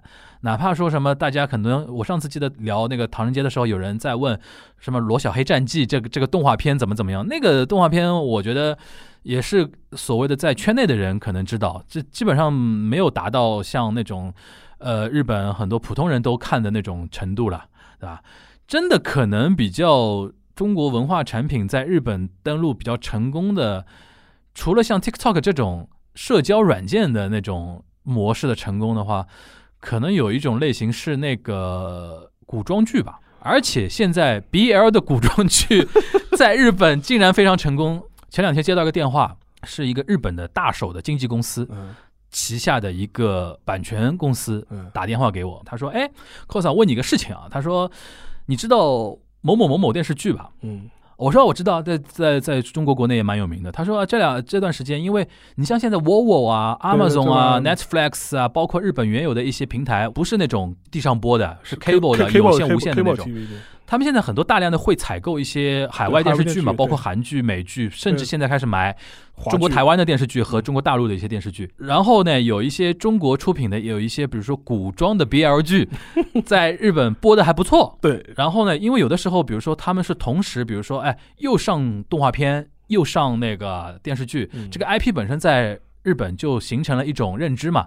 然后那个哥们儿打电话给我呢，他说，哎，我们公司想说做这个 IP 的二点五次元舞台剧，嗯，因为它是古装仙侠嘛对，可以做成舞台剧。然后他想赚的是日本妹子的钱腐女的钱。嗯然后呢，他跟中方的平台谈了之后呢，中方平台说可以啊，但是你们必须中日一起做。嗯。但是人家那对日本二点五次元很熟，对。中国二点五次元舞台剧怎么怎么弄不熟，因为他知道我在这边也在做一些舞台的演出啊什么的。他说，呃，这个你觉得能操作吗？我说，首先你要在中国做这个东西的话，仙侠舞台剧会成本比较高，然后人家那个版权方可能给的那个呃版权金也会要求比较高，这个我觉得成本比较高，就聊了这么一个事情。嗯。但是你看看得出来，背后就是这个产品本身在日本是有落地的，不然人家经纪公司也不会动这个脑筋。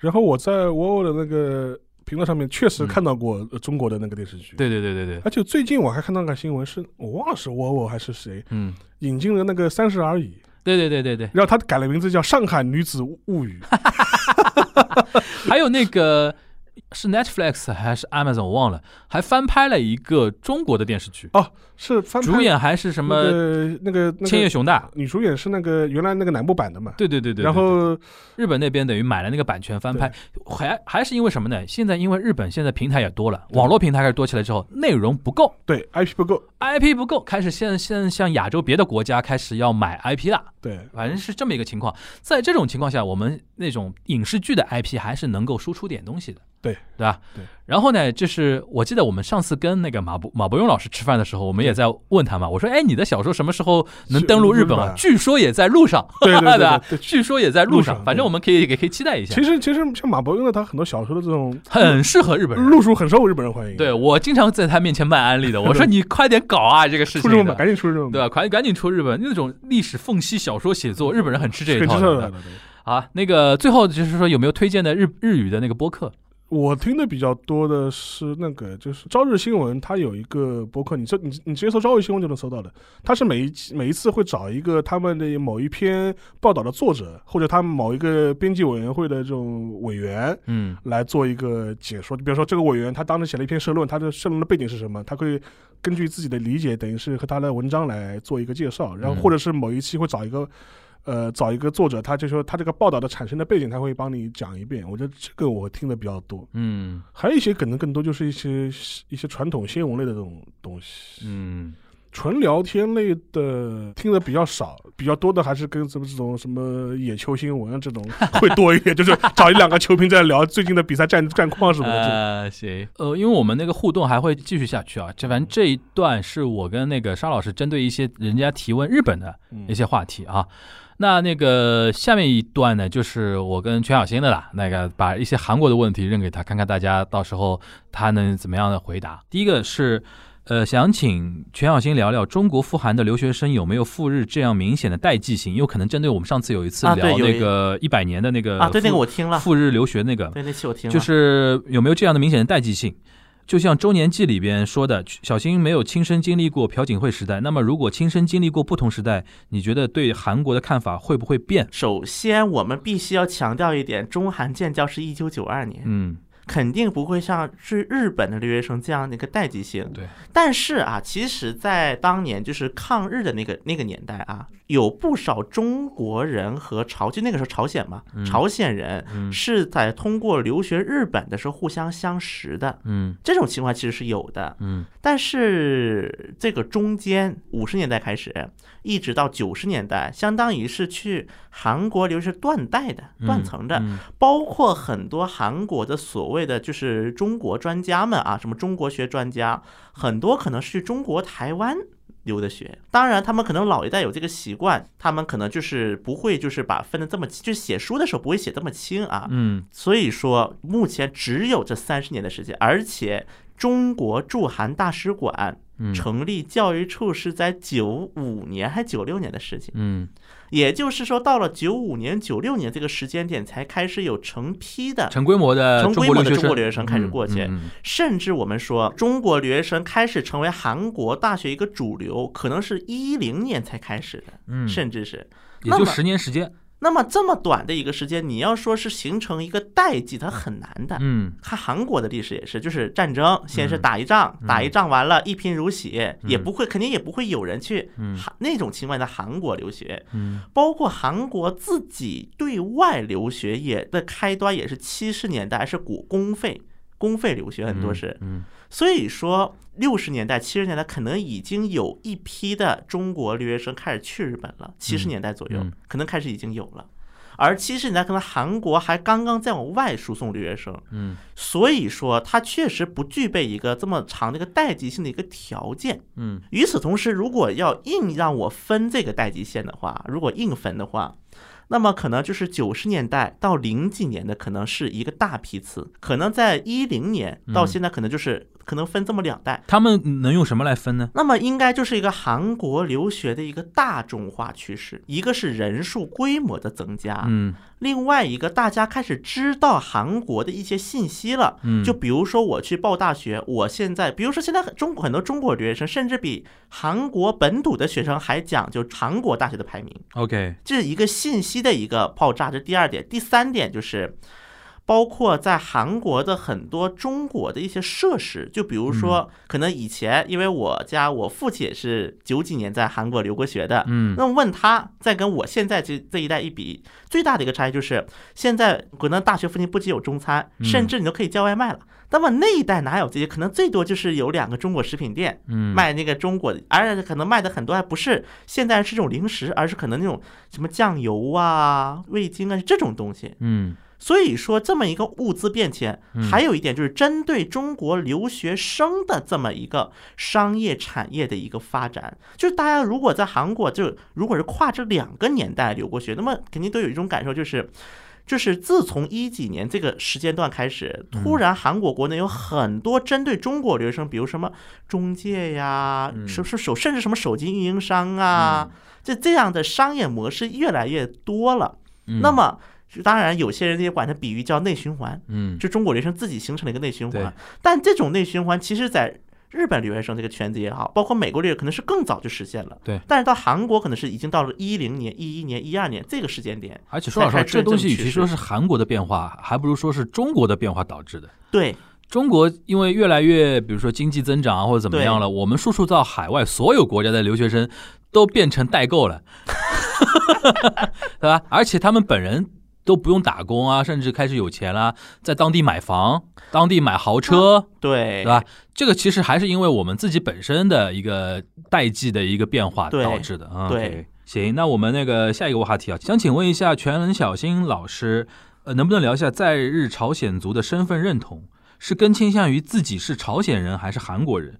主要是南非世界杯期间郑大世代表朝鲜队出赛这一个事件让我想到的。首先，嗯，我要纠正一个词儿啊，嗯。它不叫在日朝鲜族，嗯。因为朝鲜族这是一般情况下在朝鲜民族的这个圈子里，一般指的是中国的中国国籍的朝鲜民族，对对对。叫朝鲜族。那么一般这种人呢，叫那个朝鲜籍，嗯。一般会用这个对。词叫朝村族，嗯，或者叫那个在日朝等等，就有一就直接说朝鲜人都可以。对朝鲜籍啊。对，为什么会说朝鲜？这是个历史遗留问题。嗯，就是日语叫在尼基嘛，对在日对吧？在这个它是一个历史遗留我，就是二战，反正讲历史太久了。呃上次其实我们陆陆续续有提到过一点，对吧？对，那么这批人首先在日本是相当于一个无国籍状态，因为日本是不承认这个朝鲜籍这个东西的，嗯，因为他现在拿的是朝鲜，是北面的嗯一个身份证明。还有一点，这里边它有分化，对就是韩朝分了之后呢，对。他们有一个你的你的一个选择，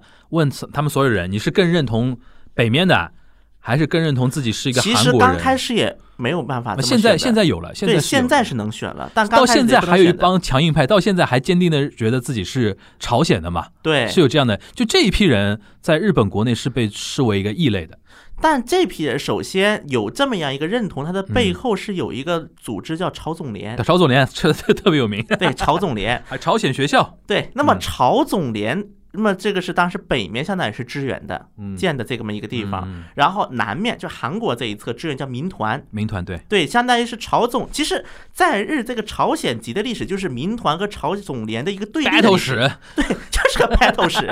最狠的时候是互相打的，拿棍子互相打。对对对对后来有一次，日本警视厅去嗯查曹总联的这个身份，嗯朝总联一些高高级干部的身份，因为曹总联一直在日本警视厅的监视下的，对，竟然发现曹总联的会长、副会长都有韩国护照。就是忽悠下面斗得一塌糊涂，但自己其实两头好处都在捞。这个有韩国护照的原因呢，也是因为一嗯个嗯生活便利嘛。嗯因为韩，因为朝鲜是不承认的，北面、就是日本是不承认这个这个国家的嘛，对。对对对，但是这也有一个点，其实，在可能再往前个二三十年，嗯，因为可能在日本整个日本韩国学校是不多的，其实北面在最早是比南面更关注在日本的这批同胞。对的，对的，所以北面在各地都是什么朝鲜学校，甚至有朝鲜大学、对。朝鲜大学校等等等等一个朝鲜大学校是有的，对的，对，就是它是体形成整个的一个教育体系，对的。甚至也有很多人当时跟着船是回了朝鲜，而且朝鲜大学校，我印象中好像日本人还认这个本科，啊、不认的，不认的吗？不认不认，因为我以前有个同学，哦，对，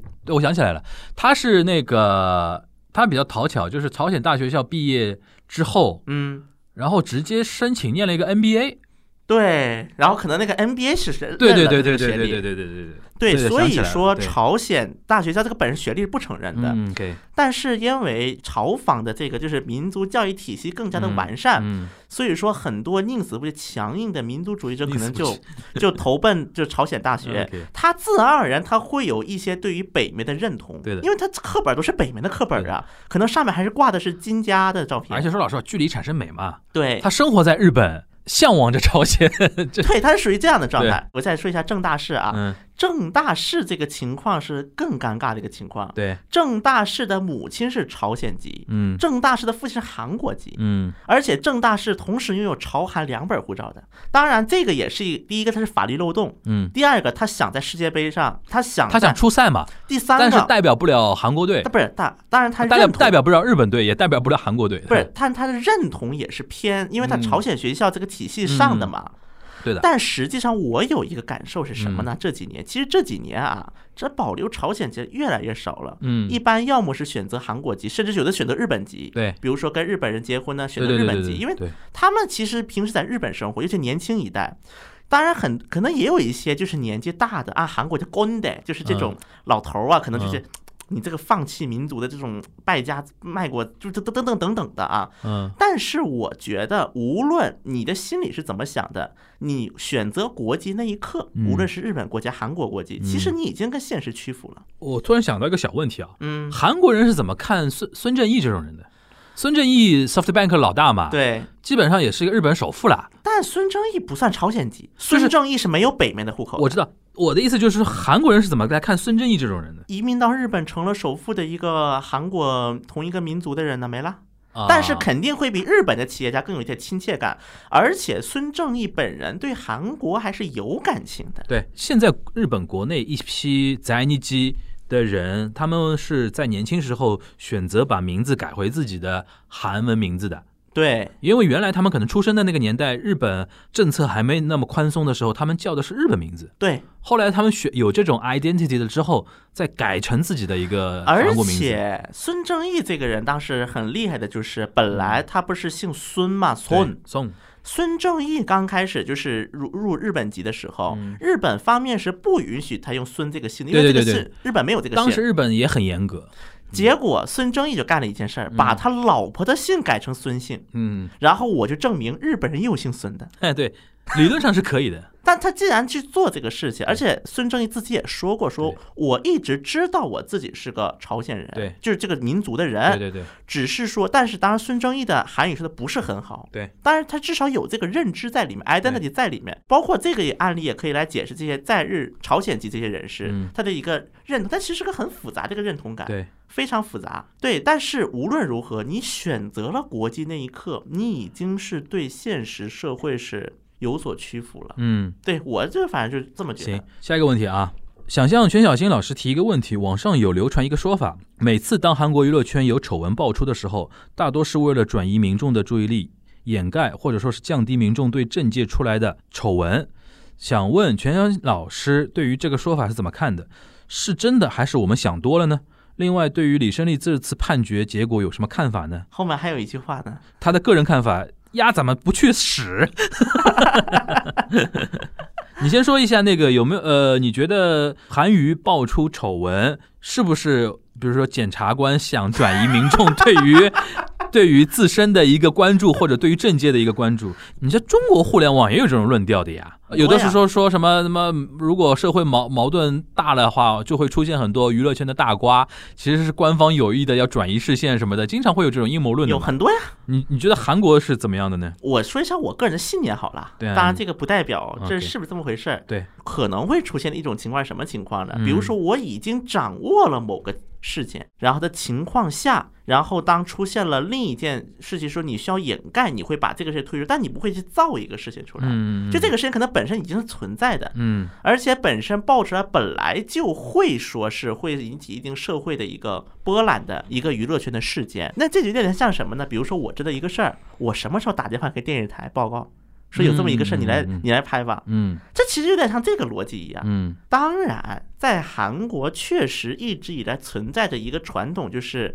叫做法曹记者团的一个概念。嗯就是用这个法曹记者团这种方式，因为它是个非常特殊的记者团，嗯就非常封闭。就是你要加入他们这个记者团，是要记者团全体投票的，嗯，不是检察院决定你进不进，嗯而是记者内部决定你进不进。OK，然后在这个记者团的当中，那么有些检察官就会利用就是这个法曹记者团这种特性，来去给这些法曹记者团内去爆一些料。嗯而甚至是利用这些法曹记者团去发表一些检察院想说的一些话，但又不好检察自己说的话。嗯这个在韩国是存在的，而且当时本来文在寅想把尹锡悦扶上来的，想做的事就让尹锡悦把这个法曹记者团给打掉。嗯当然，我们应该还是把这个理解成，要不是一个个人，或者是一小波集体的一种。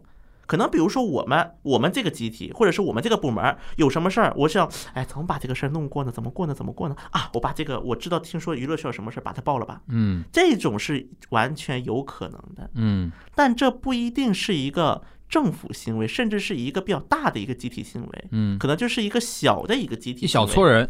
对小集体的行为，这是有可能的。OK，对，那对于李胜利这次判罚结果呢？该判，就是就就就这么回事儿了呀，什么结果我都不知道，无放出来的呀，就是无罪释放的啊 OK，那能怎么样啊？就这么回事儿了。行。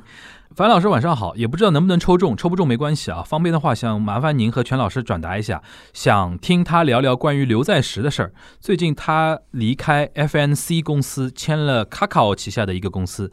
Kakao 这个公司比我想象的厉害很多，他们不只做聊天软件，还有娱乐行业和初创，可能还有更多吧。我有个同学想创业，所以前段时间申请了 Kakao Venture 初创孵化公司的实习，虽然被刷了，哈哈哈对刘在石蛮感兴趣，对 Kakao 这个公司和韩国的创业风气也很感兴趣，想请全老师聊一下。他其实问了两个问题，嗯，第一个是首先就是关于刘在石的，然后聊一下韩他靠的，或者韩国的那个初创的气氛，对吧？反正先聊那个刘在石签 Kakao 的这个公司这个事儿。Kakao 是不是有点像我们的腾讯那个意思啊？对，而且腾讯又做娱乐又做创业嘛，又做软件是有那个股份的。哦，有 Kakao 股份啊，那更像了。Anyway 啊，我们嗯先说刘在石在 FNC 这个事儿啊他，为什么要跳槽呢？我不知道在在座听众有没有不知道刘在石这个人。我们就理解听我们节目应该都知道刘在石，不了解刘在石也听不懂刘。在石听不懂我们很多东西对，刘在石是韩国综艺主持 number one 了 Number One 对对 number one 了，基对本是一哥级别了。那么刘在石最早是出过一个什么事情呢？啊，嗯刘在石刚开始跟很多就是他，因为刘在石孝星出身，嗯相当于应该说是在韩国传媒圈地位比较低的孝星里面算是拔出头的。嗯，所以说当孝心顶流啊。对，真的是嗯顶流中的顶流，嗯甚至跟很多演员的那个社会地位都能齐平了。嗯当时的刘在石，他是抱着一种说想帮助后辈的想法，嗯跟他的很多就是笑星里面的一些顶流，甚至是一些综艺主持人嗯一起合资办了一个娱乐公司叫 DY。那么当时什么申东烨呀、刘在石啊、卢洪哲呀，就这些韩国当时就是顶流，相当于一起合资参加的。嗯本来呢，这个因为大家一看哇，这么大牌都在这个公司里面，这个公司应该能发展起来吧？但是呢，后后来大家就发现没有消息了，对这公司。嗯然后再次点燃这个信息的是什么时候呢？是零九年，嗯二零零九年 SBS 的综艺大奖里面，刘在石对那个申东烨说的“老板好久不见呢嗯哼”，出了这么一句话，那大家开始猜了嘛，嗯出了什么事儿？嗯因为这申东烨当时相当于是刚开始初创的这五个就是合资股东的一个里面的一个头儿，但是这个 DY 这个公司实际掌控是被一批就是相当于是那种叫尹景彪的，就是他反正是 MBC 的一个编导出身，就相当于是一个圈内人士把这公司实际运营权掌控着。嗯。不可能这五个艺人去管公司嘛，毕竟平时来讲，然后申东烨做代表，结果这个叫殷景彪的这个人呢嗯，他就相当于是贪了很多公司的钱。与此同时，他当时就是韩国国内有段时间传说，那个刘在石要从无限挑战下车了，嗯。就出现这种传闻。嗯那么这个传闻的背后，就是相当于是这个经纪公司的就是幕后老板想拿刘在石作为手段来要挟，嗯。要挟电视台说这个节目以后我们制作，因为韩国也是个制播分离的一个体系嗯，就等于说以后我们要做这这个综艺节目，否则我就不让刘在石上你们这儿，，OK，这也就算了，而且还欠了刘在石二十五亿韩元的出演费。这当然最后因为这家叫后来改名 D Chocolate 这家公司破产了，DY 破产了，嗯破产了之后，相当于是刘在石有一大笔出演费是拿不到的。嗯就空了一大笔。其实后来刘在石去去法院打过官司，嗯说让电视台先垫这笔钱，然后电视台再去找 DY 这个股东去要钱，但后来法院没支持。嗯然后刘在石自己就说：“我这个只是想立一个先例，嗯想立一个先例，就以后如果说我的后辈再出现这种事的时候，至少有一个法律的一个依据来去判断。嗯当然后来败诉了啊，刘在石是，嗯因为对于电视台来，我付了这笔钱呢，对是这个公司没给你。当然，这个事情之后呢，刘在石在相当长的一段时间就是没有签公司，就一个人，嗯，就自己办了一家公司，叫 YS 娱乐，就相当于我们现在很多艺人的工作室啊什么的，对对？对对对。合理避税嘛。后来呢，就是刘在石他可能是有一种，因为先是刘在石的很多后辈，就很多那些像郑亨敦呐、就很多跟着他的人，嗯开始被 FNC 吸入。因为那一段时间，FNC 这家公司当时是要冲韩国 Top Three 娱乐公司的，嗯他要上市，他拿这些钱去捞了很多的综艺咖过来。嗯因为 FNC 这家公司最早是搞爱豆歌手的，FT Island 呀、CN Blue 啊，搞他们出来的。这家公司是，嗯而且这家公司老板叫韩正浩，韩正浩这个人呢，他自己又想，就是因为自己他是一个歌手，但没火嘛，所以嗯他也有一种心头之恨，就是说我就想把这个公司搞大，因为我自己没起来，有有遗憾，对吧？有遗憾，嗯对。所以说 FNC 就上市，上市的过程当中把很多刘在石的后辈相当于都拉了过来。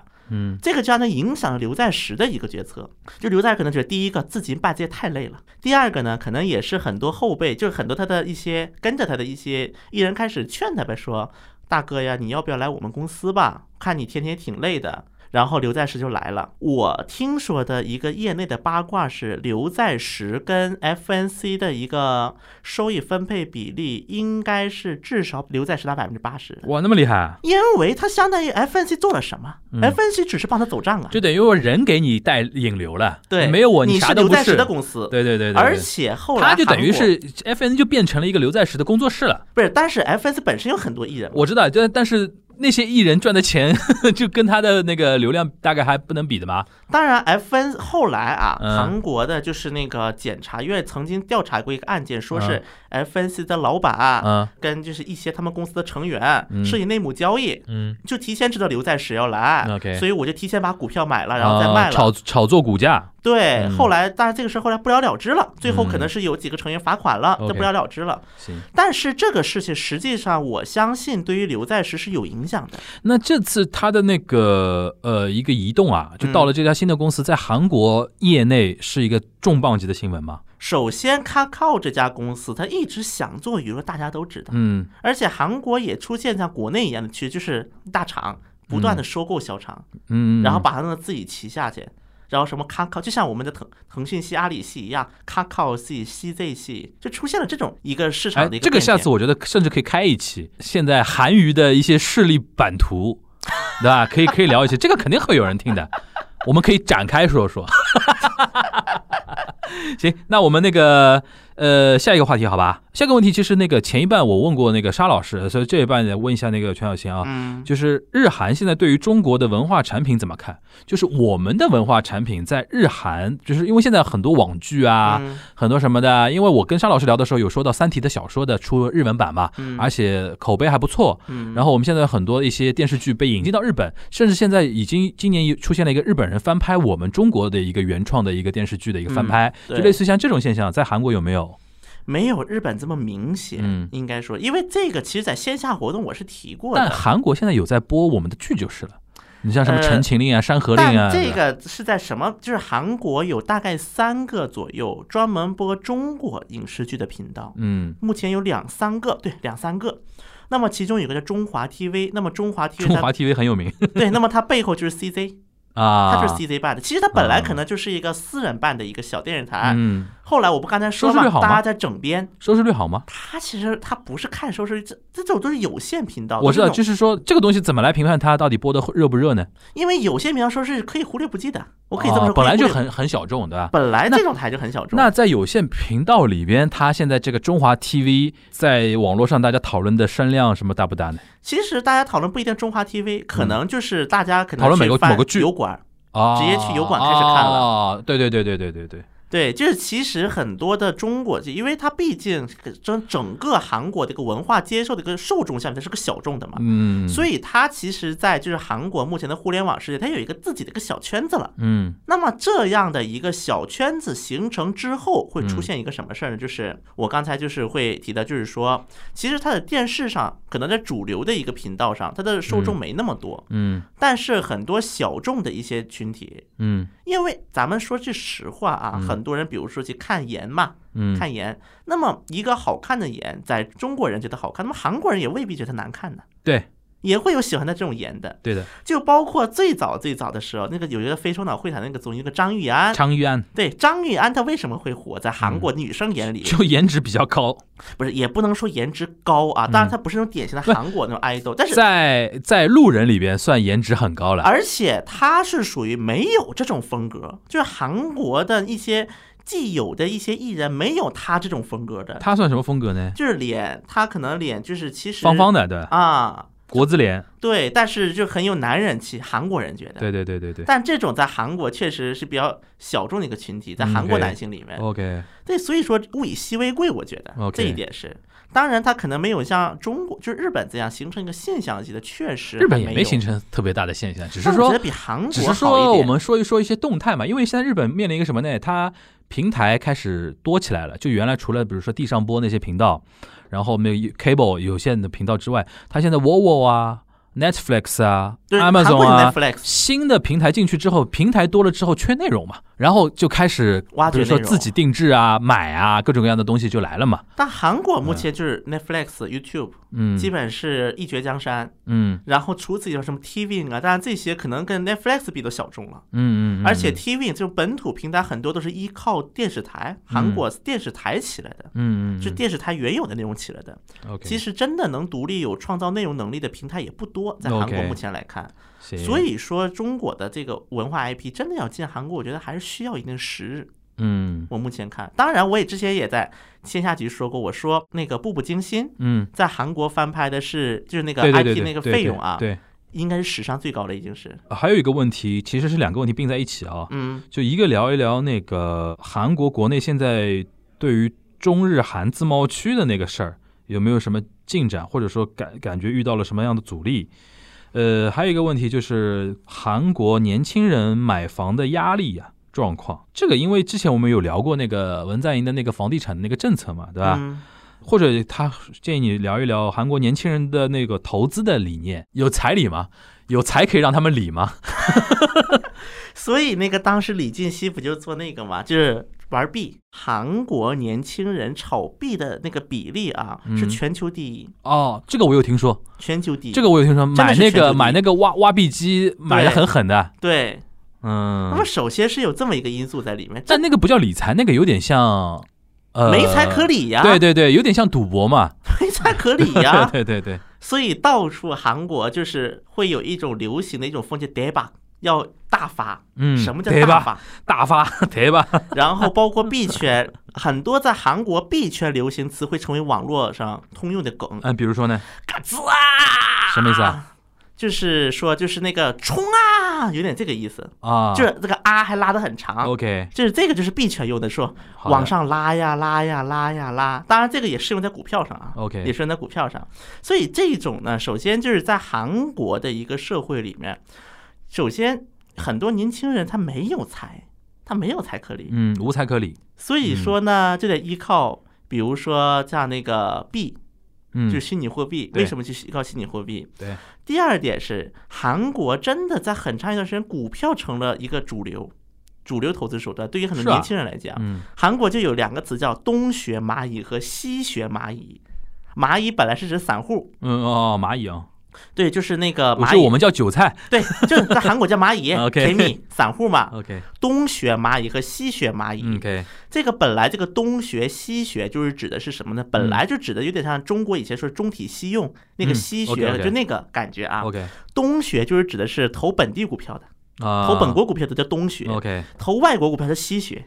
纽约、对，当然也有达克也有投中国的，啊，比如说宁德时代、比亚迪，那应该。算那个算东雪，我们在它东面，我们在它东面，但他们也 因为他们的东西它就内外嘛，对内外。内外。本地股和外那个海海外海外股市。本地股一般投三星电子，，OK，因为三星电哦，子他还投宁德时代啊，啊，哦，我之前看过一个数据，说宁德时代呀，他们有几家公司已经嗯。成了韩国吸血嘛，因为港股嘛，投港股也可以对啊，，就是港股绕嘛，对。就是绕进去嘛。对，当然韩国就是包括为什么很多人投三星电子，有一个点是什么呢？因为嗯。三星电子刚刚就在前年的时候完成了一轮股价分割，嗯。股权分割了之后，本来一股可能一百多万韩元、嗯。两百多万韩元的，嗯，现在可能八万韩元、十万韩元，就一下门槛降下来了。白菜价对啊，一股的价格降下来了门槛降了呢，更多人去买。，OK，所以说，这为什么会出现西学蚂蚁呀、东学蚂蚁呀、冲啊，包括汉江啊，在韩国都成流行词了。OK，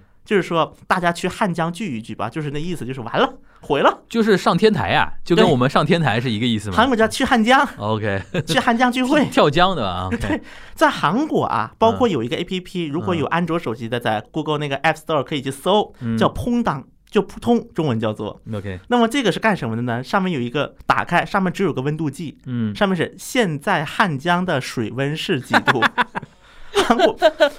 据说，据开发者说，本来的目的是为了给钓鱼或者是水上运动的人用的。嗯。这个 A P P 是，但是这个 A P P 的这个开发者比较调皮，一整就比如说写一下，就比如说附个言说，考生们加油啊。或者是 B 圈火，就是说狗狗币不能降哦，嗯，因为大家都汉江是个韩国一个梗了，就玩梗了，大家。就为什么他会玩这梗，就表示韩国社会的一个型类是年轻人，因为年轻人善于造梗嘛。而且互联网嘛，年轻人的天下嘛，对吧？就包括这个又联系到我们的文大总统了对。为什么很多右派男性恨文大总统？OK，觉得本来我们就已经阶级移动的层都被你弄断了，你还这么偏还不让我？们投房市？对，你还这么偏袒女性？对好了呀，，OK。对啊，这个就很那个了。嗯那最后收尾说一下那个自贸区的事儿吧。中日韩自贸区，韩国那边现在有动静吗？所以我想问一句，日本那边有动静吗？日本好像就国会通过了嘛，目前韩国就是感觉大家的关注点压根就不在中日韩自贸区上，但是它国内没有任何那个动静嘛，没有推动过吗？还是什么？因为韩国的国会目前也是处于一个很混乱的状啊态。就是，但是啊，我现在先说一句，其实这个中日韩自贸区通过是很容易的，因为民主党一百八十席呀，民主党过半了呀。哦，我补充一下，我说错了，不是中日韩自贸区日本国会通过，是指那个呃那个叫什么？RCEP 对吧？对，RCEP RCEP RCEP 是那个东盟十十加三嘛，对对对，但中日韩也是非常重要的也已经在里边。因为 RCEP 如果通过的话，可以变相理解为是中日韩签订了一个自贸区协定嘛，对对，但是因为 RCEP 本身的一个开放程度其实不算高，嗯比较低，比较低。对，它其实是个比较低级别的一个。你的意思就是韩国现在国内对这一块没有说倾注太大的呃能量来讨论，是吧？目前韩国看待了一个态度，第一个 RCEP 是中国主导的，嗯，那么韩国就觉得我是我的经济本来就与中国密切相连，还能接受的。对，但是它这也成不上一个重点。就是正在，因为韩国这么多热闹事儿呢，你嗯 RCEP 忙不过来忙不过来忙不过来了。忙不过来。行，那我们那个简单的大概回复了大概四个问题，然后和沙老师那一半结合在一起，我们作为一期，呃，庆祝我们小宇宙五万粉，但是话里我们已经快到快到六万了啊。因为那个我们年初的时候，我记得在过年前我们做了一期两万粉的特别节目嘛，半年左右时间，你看我们现在已经接近六万了啊，所以说大家下半年继续努力啊，继续给大家奉献非常好的东亚观察局的一些节目吧，好吧？那我们这一期的特别节目啊，非可能会剪得非常长啊，呃，就到这边，大家下一期东亚观察局再见，拜拜。拜拜。 Your love is a poison 독해서 좋겠다